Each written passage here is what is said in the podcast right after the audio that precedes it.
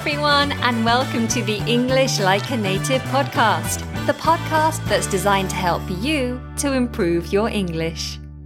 This first series, A Very British Life, will dive into the nitty gritty of life in the UK. My name is Anna, and today I'm going to be talking about pets. We Brits are a nation of pet lovers, but what kinds of animals do we like to keep as pets? Well, in a previous episode, when I talked about gardening and gardens, I mentioned that many gardens in the UK might have a pond, and in that pond, we'll keep things like fish and perhaps even have some wildlife like frogs and newts and things. But we can also keep fish inside our houses as well. And I think a fish is an easy option for someone who perhaps is out of the house a lot. Maybe they have quite a demanding job. They don't have time to spend with any animals, but would like to have something to keep them company. And so I think these types of people choose to have fish in their house. And I must admit, since having my little boy, Jacob, I've considered um, getting fish myself because for him, it's quite a nice thing for him to look at. I know um, when he sees fish in different places, in nursery or when we go to the Sea Life Centre, he absolutely loves watching them as well as watching the bubbles in the fish tank. But we decided against getting fish because as much as they are low maintenance, like, you know, you don't have to take them out for a walk. They don't need cuddles or anything like that. They require very little food. Um, you do have to clean them out. And I think cleaning a fish tank is quite a big task. I remember as a child, my mum had a huge tank and we had these huge fish, ones that started off very small but grew quite large. And every time she would have to clean out the tank, she'd have problems with the fish trying to escape. so she'd put them into smaller tanks while she emptied the big tank to clean it. And they would always like flip themselves out of these smaller tanks. Yeah, it was a bit of a nightmare, really. And so I'm just remembering the amount of effort that my mum had to make to clean those tanks. And if you don't clean the tanks, then, well, it doesn't look very nice, does it? And it's not good for the fish. So I decided having fish was probably not a good idea for us anyway. Moving on. Another pet that we like to keep in the UK, and this is particularly for children, is a hamster or a guinea pig.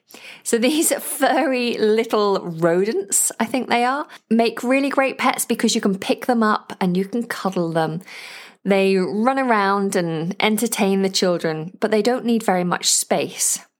They usually have a, a cage or some sort of hutch a hutch. You might keep them inside the house or perhaps make an outdoor area for them. And we had hamsters as children. My brother, I remember, had a little hamster when he was about five years old. And it was just a, a, solo hamster living alone in its little cage. And I remember one morning he came in raving. He was like, oh, I've seen, I've seen two hamsters. I woke up in the night. and There was two hamsters in my cage. And we were like, David, come on. what are you talking about? There's just one hamster. And we went in and we had a look, and sure enough, there's just the one hamster.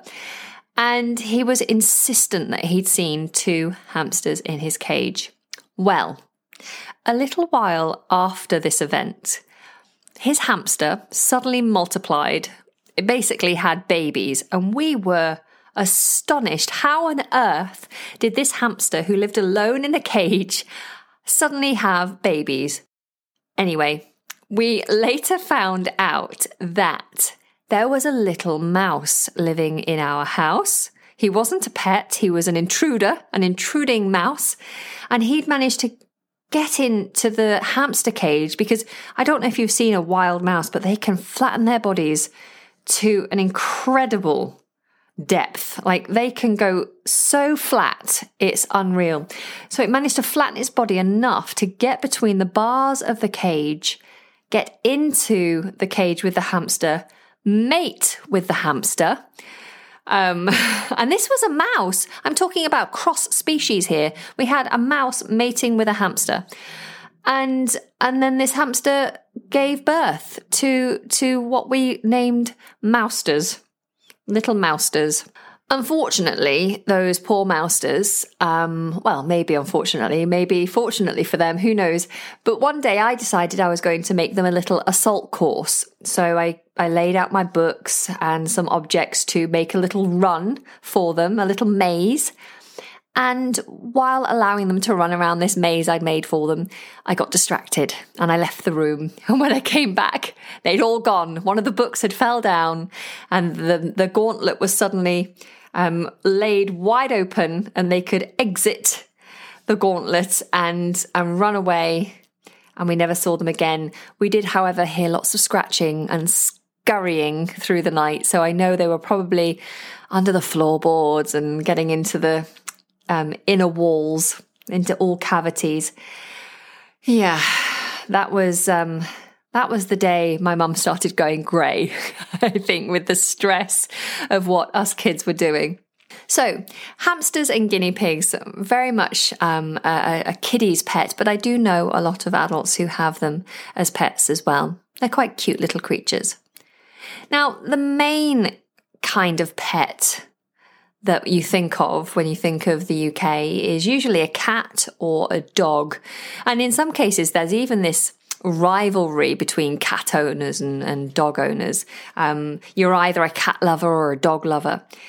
And I guess because cats and dogs are so different, people talk about cats being very independent and having a bad attitude and doing what they want. People say that the cats own you, you don't own the cat.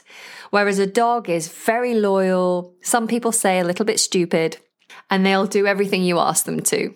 So they're very, very different in general. Obviously, this is a generalization, and each individual um, animal will have their own particular traits, their own personality. Um, but there definitely is this rivalry between cat lovers and dog lovers. Now, personally, I am a cat lover and a dog lover. I love both um, in in equal measure because they're they're both so wonderful in their own way. So let's talk about cats first. Cats really are lovely creatures, particularly when they're affectionate. It's so sweet to have a cat come up, sit themselves on your lap, curl up and purr. I can't do a purr sound. um, and obviously, that purr is there to tell you that they are content, they are happy. And I had cats all the time growing up. I remember when I was a little girl, we had a cat called Mad Max.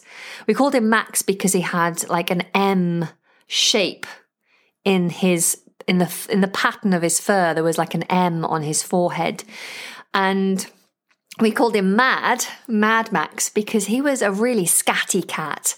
He was always climbing up the walls and running around, always a bit mental, a bit chaotic. And he had this particular trick where he would climb up to the top of the bathroom door and sit there in the middle of the night, just sit on the perched on the top of the bathroom door. And so if you were unlucky enough to need to go to the bathroom in the middle of the night, a night when Mad Max had perched on the top of the door, what he would do was wait until you just stepped into the bathroom and he would pounce on your head. It really, um, it really was not the kind of surprise you want when you're half asleep in the middle of the night. So that was Mad Max. And as an adult, I've owned a couple of cats myself. I had a couple of kittens a few years ago, maybe four years ago now, and um, I rescued them. Unfortunately, both of them had terrible problems, and um, I lost them when they were just over a year old. So one of them died from pneumonia. Uh, he had a, a breathing problem from the very beginning. And the other one actually just didn't come home one day. I don't know what happened. I hope that he found another home and um, still lives now, happily looked after by somebody. But my guess is that he possibly got eaten by a bigger animal or got hit by a car. We searched for him for weeks and weeks and weeks, but we found nothing. Oh, it was such a shame. And this is the downside of being a pet owner, isn't it? It's the having to deal with the loss when you get so close to your little companion to have to then deal with grieving for their loss. It's, it's quite sad. But during the time of having these kittens, I really did enjoy the responsibility. I, I definitely felt like a mum. I remember actually even understanding the differences in their in their meows, in their cries. I could tell from the tone of their cry what they wanted, whether it was them stood at the back door crying to be let out or whether they were crying for food. And I always knew instantly if they'd brought an animal into the house. So obviously, cats are um, notorious for hunting, for catching mice and, and little voles, sometimes birds. And if they love you very much, they tend to want to bring those animals home as a present for you. And my kittens did this a lot, literally every day, if not a couple of times a day. And they would bring them in alive. And so they'd bring them in and I'd hear them cry. And there was a certain tone to the cry, and I just knew they had an animal in their mouth. And I'd run out, and sure enough, they'd dropped it. And then it would be a mad chase to try and catch, catch this poor little frightened animal and, and put it safely back out of the house before the cat got it again, because obviously the more the cat chases and grabs the little animal, the more likely it is to damage it um, in a terrible way. So I did manage to save most of them. Unfortunately, there were a couple that had fatal injuries. Um, and that's that's one of the downsides of having a cat is they are killers. They are brutal.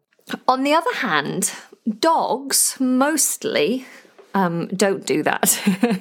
but obviously, dogs need a lot more attention in regards to exercise. They need walking a couple of times a day. And dogs in the UK are known as man's best friend. That's a phrase you'll hear when, when we talk about dogs. Man's best friend. A dog is a man's best friend. This is often because they're very loyal and they're very loving animals. They'll love you no matter what in most cases, even if you don't treat them very well, a dog will be very, very loving and loyal. Of course, in this country, we have very strict um, standards and rules when it comes to animal welfare. And so, if somebody is seen to be mistreating an animal in any way, then they um, will be reported. And we have companies and organizations that um, can come around, and you could even end up going to prison and um, facing criminal charges for mistreating animals. I would say that most of the animals in the UK are treated with great respect and love. Now, I was brought up surrounded by dogs. My grandma was um, a dog trainer and breeder. She also used to attend a competition for dogs, a very famous competition, which is called the Crufts Dog Show. And she would often win rosettes, which are like little um, badges that you pin to yourself um, with all frilly ribbons on, or a, rosette, and they are awarded to you um, when you come first, second, or third. Um, and she won many rosettes. I even won one rosette when I was, I must have been about five years old, and I attended the Crufts Dog Show with my grandma and my mum. And I was given one of my grandma's biggest dogs. Now, my grandma worked primarily with Rottweilers. And these are big dogs, and often they have a bad reputation. People see them as quite violent dogs. They're not at all. It, it really does depend on their breeding and how they've been brought up and handled. Um, they're very protective dogs. They're very loving. Um, they're they're just wonderful. They're wonderful work dogs as well. Very strong. Now, I had this huge Rottweiler called Shere Khan. He was much bigger than me and he was very obedient. I was five years old, little girl, and my grandma put me into the youngest dog handler category. So I had to walk this huge dog around and I'd um, turn around to him and say, um, Sit, Shere Khan, sit. I say, Shere Khan heel. Shere Khan walk. And I'd get him to do all the things that, that they needed you to do with the dog. And he did exactly what he was told. He was fantastic. And we won, which was brilliant. And so, as this tiny little girl surrounded by these huge, big, strong dogs, I, of course, grew up with no fear of big dogs and always thought that um, as I became an adult, I would have my own dog. I haven't got to that point yet. Um, I think having children is the first step, and then introducing dogs at a point where the children can really enjoy them is the next step. So I'm sure we'll get a dog in the years to come. They're definitely wonderful company and a great excuse to get you out exercising on a daily basis. Now, some of the pets I haven't mentioned, but that many households do have, um, are birds. We tend to have um, budgies and parrots as the main bird pets in the UK. So, budgies are very small, quite colourful little animals. They're either green or yellow in colour. Or people will have parrots, and obviously, a parrot um, can talk. And so I do have a friend who has a parrot that she inherited from her mum after her mum passed away. And she said there's, there was one thing that the parrot would do that was both wonderful and very upsetting at the same time. And the parrot would mimic my friend's mum.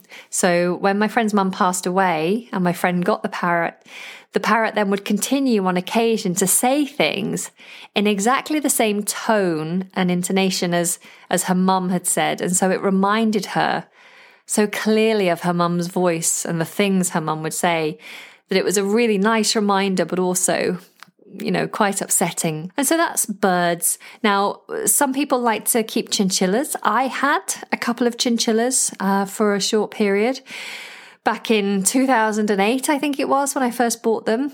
Um, Vic and Bob. they were very beautiful. Chinchillas have incredible fur and these big bushy tails.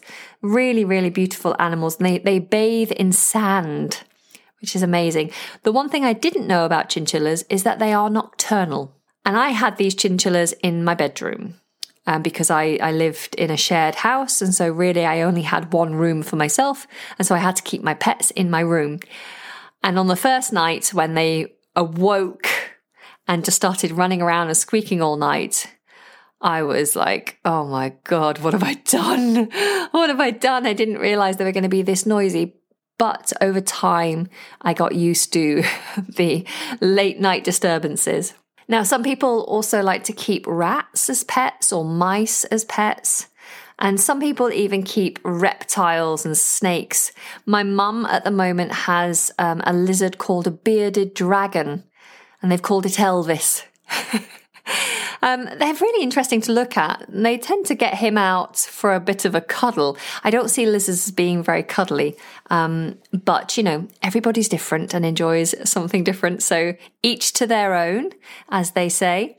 Anyway, that brings us to the end of this discussion on pets. I'd love to know what pets you have or what pets you hope to have in the future. If you're interested in improving your English and working on your pronunciation, then why not check out my courses on www.englishlikeanative.co.uk. Until next time, take care and goodbye.